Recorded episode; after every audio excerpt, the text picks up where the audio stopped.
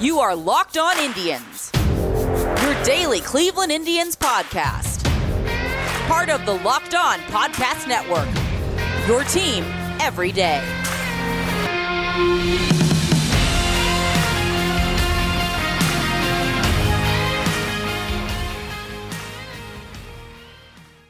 Hello, baseball fans, and welcome to Locked On Indians. I am your host, Jeff Ellis.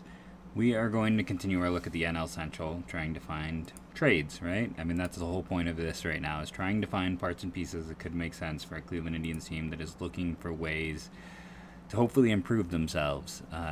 There's some issues in general with the Indians. We know this. The outfield is one of those areas that is a bit of a disaster show.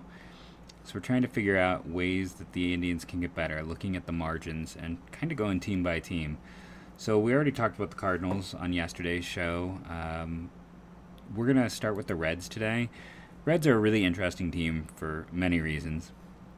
One, they would appear on paper to be kind of stretched out in terms of payroll.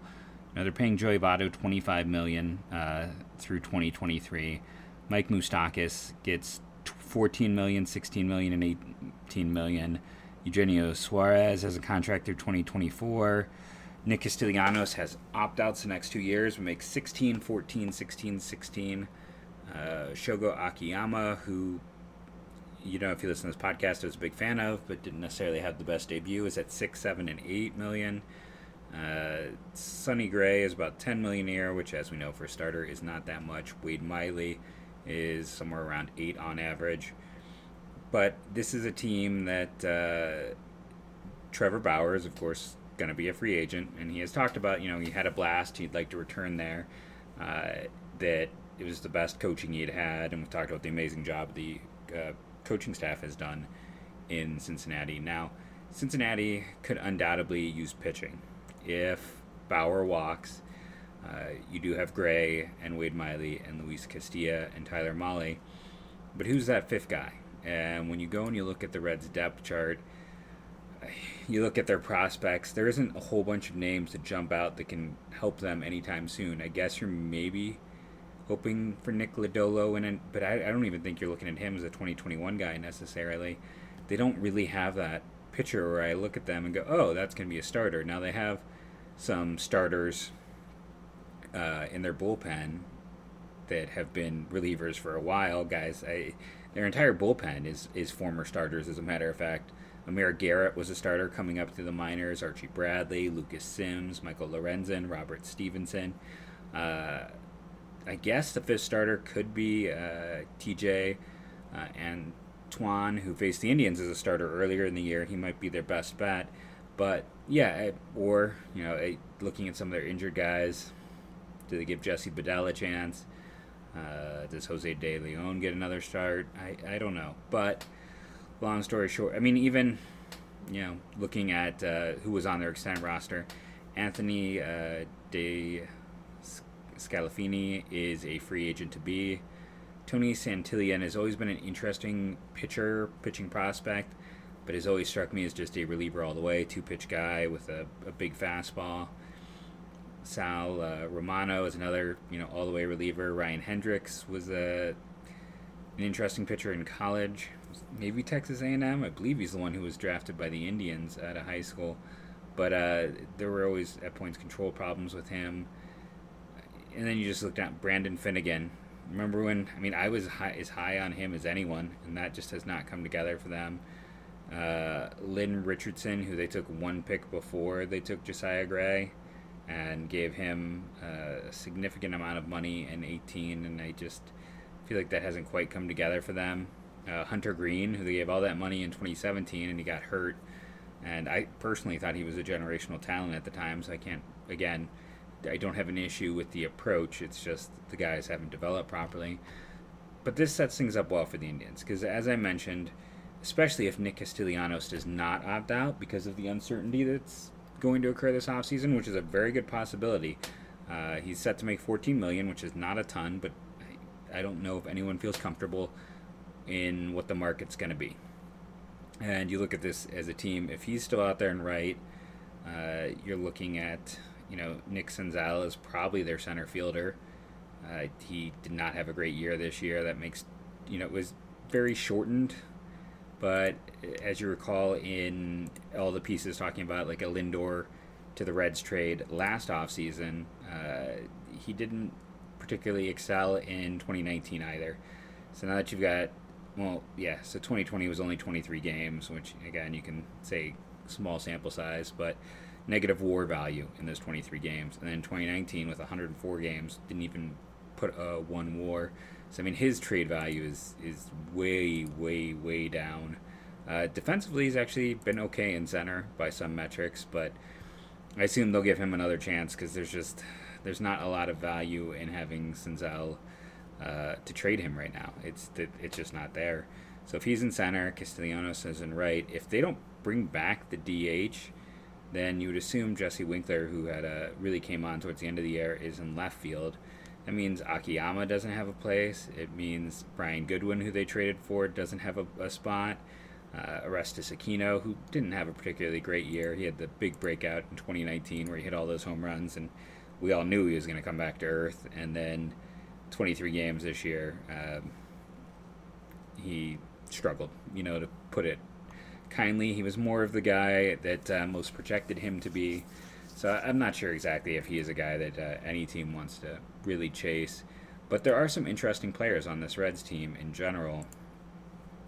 Just getting past those the main players we mentioned there. Their extended site had a player that stood out to me. And, if they're going to... Brian Goodwin they got at a pretty cheap price. I mean, they got Archie Bradley at a pretty cheap price. I thought the Reds had a great deadline. And they were kind of left for darn near dead around the deadline. This is a team that was really far out of it and managed to fight their way back into the postseason. Didn't last long there, but, they got there, which was something that at the deadline was far from a sure thing. And I don't know if Goodwin is someone that they necessarily have long-term plans on. The nice thing when you acquire him is that he you have control for through 2022. Made $2.2 million this year. I assume he will probably get a raise in free agency because he had a solid year. He was maybe not great, but he was a solid corner outfielder, which, as we know, as Indians fans, solid sounds amazing right now, doesn't it? Having a guy with a 92 WRC, yes, I'll take that. He was a 109 for the Angels, not as strong, barely played for the Reds. 109 was in 2019, I'm sorry. 2020 played for both the Reds and the Angels and was a 92, but again, there's production value there as opposed to what the Indians had. And then the other player I think I have to mention is not Nick Senzel. People might be thinking of that, is Mark Payton. Now, Payton is a really interesting case. He was drafted by the Indians as a junior out of Texas, went back for his senior year, was a senior signed by the Yankees. Great hitter in college, always walked at a good rate, and it was kind of an empty average with good walk rates. When the Athletics took him in the Rule 5 draft, when the Athletics acquired him, it was not the Rule 5 draft. He was Rule 5 eligible at the end of last year, was not rostered. The Athletics, before the 2019 season, they adjusted his swing, and his ground ball rate would let me pull it up right in front of me here, his ground ball percentage was sitting around 45 most years in the minors, sometimes even higher. It dropped to 34 his first year with the Athletics. And by the way, he hit 30 home runs after never having had more than 7 in a season before that. A massive change. Now, he was playing in Las Vegas. The AAA ball did seem awfully juiced. But this was a guy who walked at a high, over 10% walk rate for his minor league career. Strikeout rate was in the teens, or strikeout percentage, I should say, in the teens. Good BABIP numbers. Good, runs created plus. I mean, is he just a fourth outfielder? Maybe. Is he the exact type of guy I talk about the teams sometimes missing on? Absolutely. He's a corner outfielder who's 5'8", who is a senior draft pick, who, while being productive, has always been looked at as extremely limited. He hit 30 home runs a year ago. with a 10% walk rate, a 17% strikeout rate. Again, AAA Las Vegas, but he didn't touch the majors until the Reds acquired him in a minor deal, and he only got 8 games, 20 plate appearances. That's the type of guy, if you can get him cheap, if you can flip a smaller piece, if that's one of those situations where the Reds, even Plutko for Payton's probably too much, but maybe there's a world where you can flip Plutko for Payton and Goodwin or something along those lines. Maybe you can acquire two potential players. I think Payton is a high floor fourth outfielder with a chance for more. He's exactly the type of guy I've talked about on this show, the highly productive player whose limitations have outshadowed his production. So, yeah, Mark Payton is totally a name. The cheaper the better you can get for him. He is the type of guy that I want to target and go for. Brian Goodwin. If the Reds get crazy and they're willing to move Jesse Winkler in a heartbeat, if I can get Jesse Winkler and Mark Payton and I'm, again, flipping them a Tristan McKenzie type of arm, I'm good with that because you have Moss, you have Henkus, you have Morgan, you have all those arms. Now is the time to flip some of your starting pitching depth and get that outfielder. Jess Winkler is a really good player and would be an ideal get. And if you can get a Mark Payton who could be a player who breaks out for you as well, all the better. Built Bar is our sponsor. And what more can I say? I have a Built Bar sitting next to me right now. I have the pumpkin chocolate chip cookie. That is what I had for breakfast today. That is what I will have for breakfast tomorrow. I'm a little upset with myself because we had a COVID scare at work. So it was a teach from home week. To get those 14 days up, I tested negative. But I left my supply of various Built Bars in my desk at work. So everyone's healthy, everyone's good. So that's A, the most important thing. But B, man, I miss having my variety. I miss all the different types of fantastic products that you can get with Built Bar. Go there, check it out for yourself. I really recommend just getting the mixed box and seeing what's there, what you like. The new versions are great. I can't speak highly enough of them. Remember, when you go to Built Bar, you're going to use that promo code Locked On. That's going to get you a discount on your order. And this is maybe my favorite advertiser in the history of the program. It is the advertiser I've used the most. It's the advertiser I go back to because it's good. I love how it tastes. BuiltBar.com.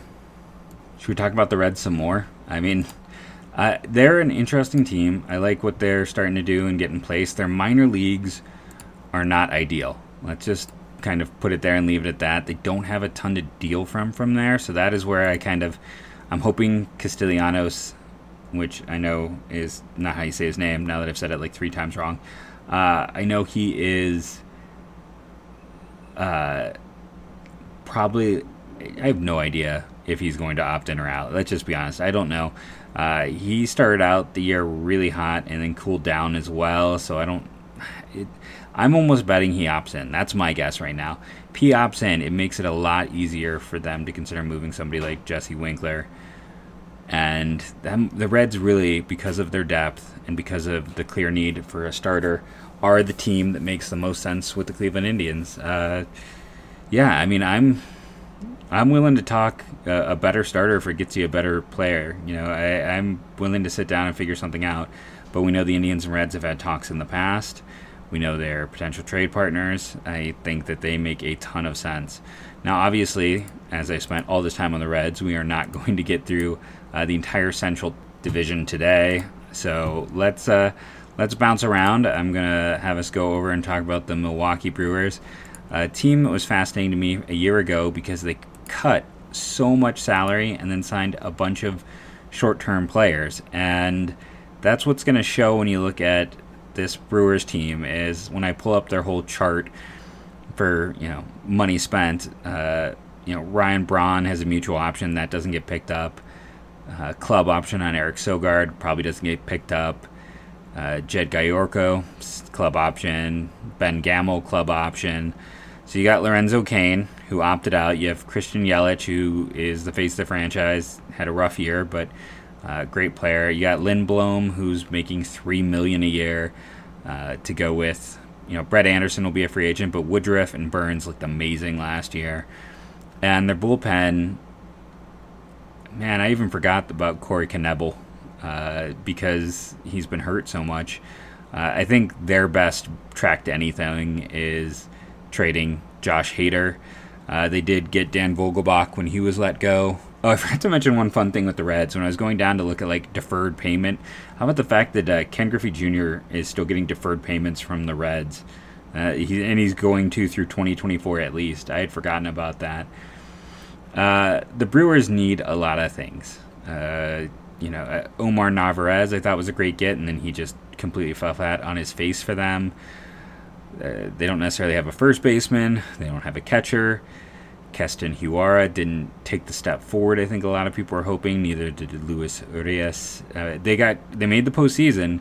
That was almost entirely on the strength of their pitching. And between their starters and the relievers, they were in some respects like the Indians of the NL. They just had really strong starters, a strong pen, and a really questionable lineup. So I bring that all up because I don't see a path to an Indians-Brewers trade, because the Brewers need bats, the Indians need bats. You've heard me talk about on this podcast, the Brewers probably have the worst minors in baseball. I don't know where they go. I mean, even just looking on roster resources, which is like my go-to, number of players who were overall in their power rank of bats in the top 150. They only had one player in the top 100, and that was Yelich at 59. Orlando Arcia, the shortstop, actually had a bounce back year for them and ended very strong. He was at 141. Keston Huara was at 123, but that's it. So this is a team that has a very weak minors to begin with, does not have a lot of help coming, and struggled mightily to get offensive production. So, yeah, we can just go ahead and cross out the Brewers. Moving on. Pittsburgh Pirates are an interesting one just because there are some names, but what are they honestly going to consider trading? Would they move Adam Frazier, who's, almost 29? I don't think so. K'Bryan Hayes looked great towards the end of the year when he got called up, so that gives him a second, a third baseman. Colin Moran had a solid year, so that's at first. Josh Bell had a regression year, in my opinion, so you just hope if... And I guess this is where it gets interesting, because if the National League doesn't keep the DH, Bell moves back to first, where does Moran go? You want K'Bryan Hayes to play every day. Could Colin Moran be someone who is tradable? Very possibly. Like that's a name to know just from that, because he might be squeezed out of a spot between the bigger name prospects. Brian Reynolds came back to earth. Gregor Polanco never really lived up to his hype. Jared Olivier was another top prospect who got some time with them this year. Their pitching was... I mean, Joe Musgrove ended up having a pretty strong year for them, as did Stephen Brault. I don't know if they're really going to look to trade. I mean, their entire rotation's under 30. Their entire lineup is under 30. They don't have that older talent that they would maybe consider moving on from. Now, they were a team that was beat up. Lots of injuries. Just a lot of players on the injured list.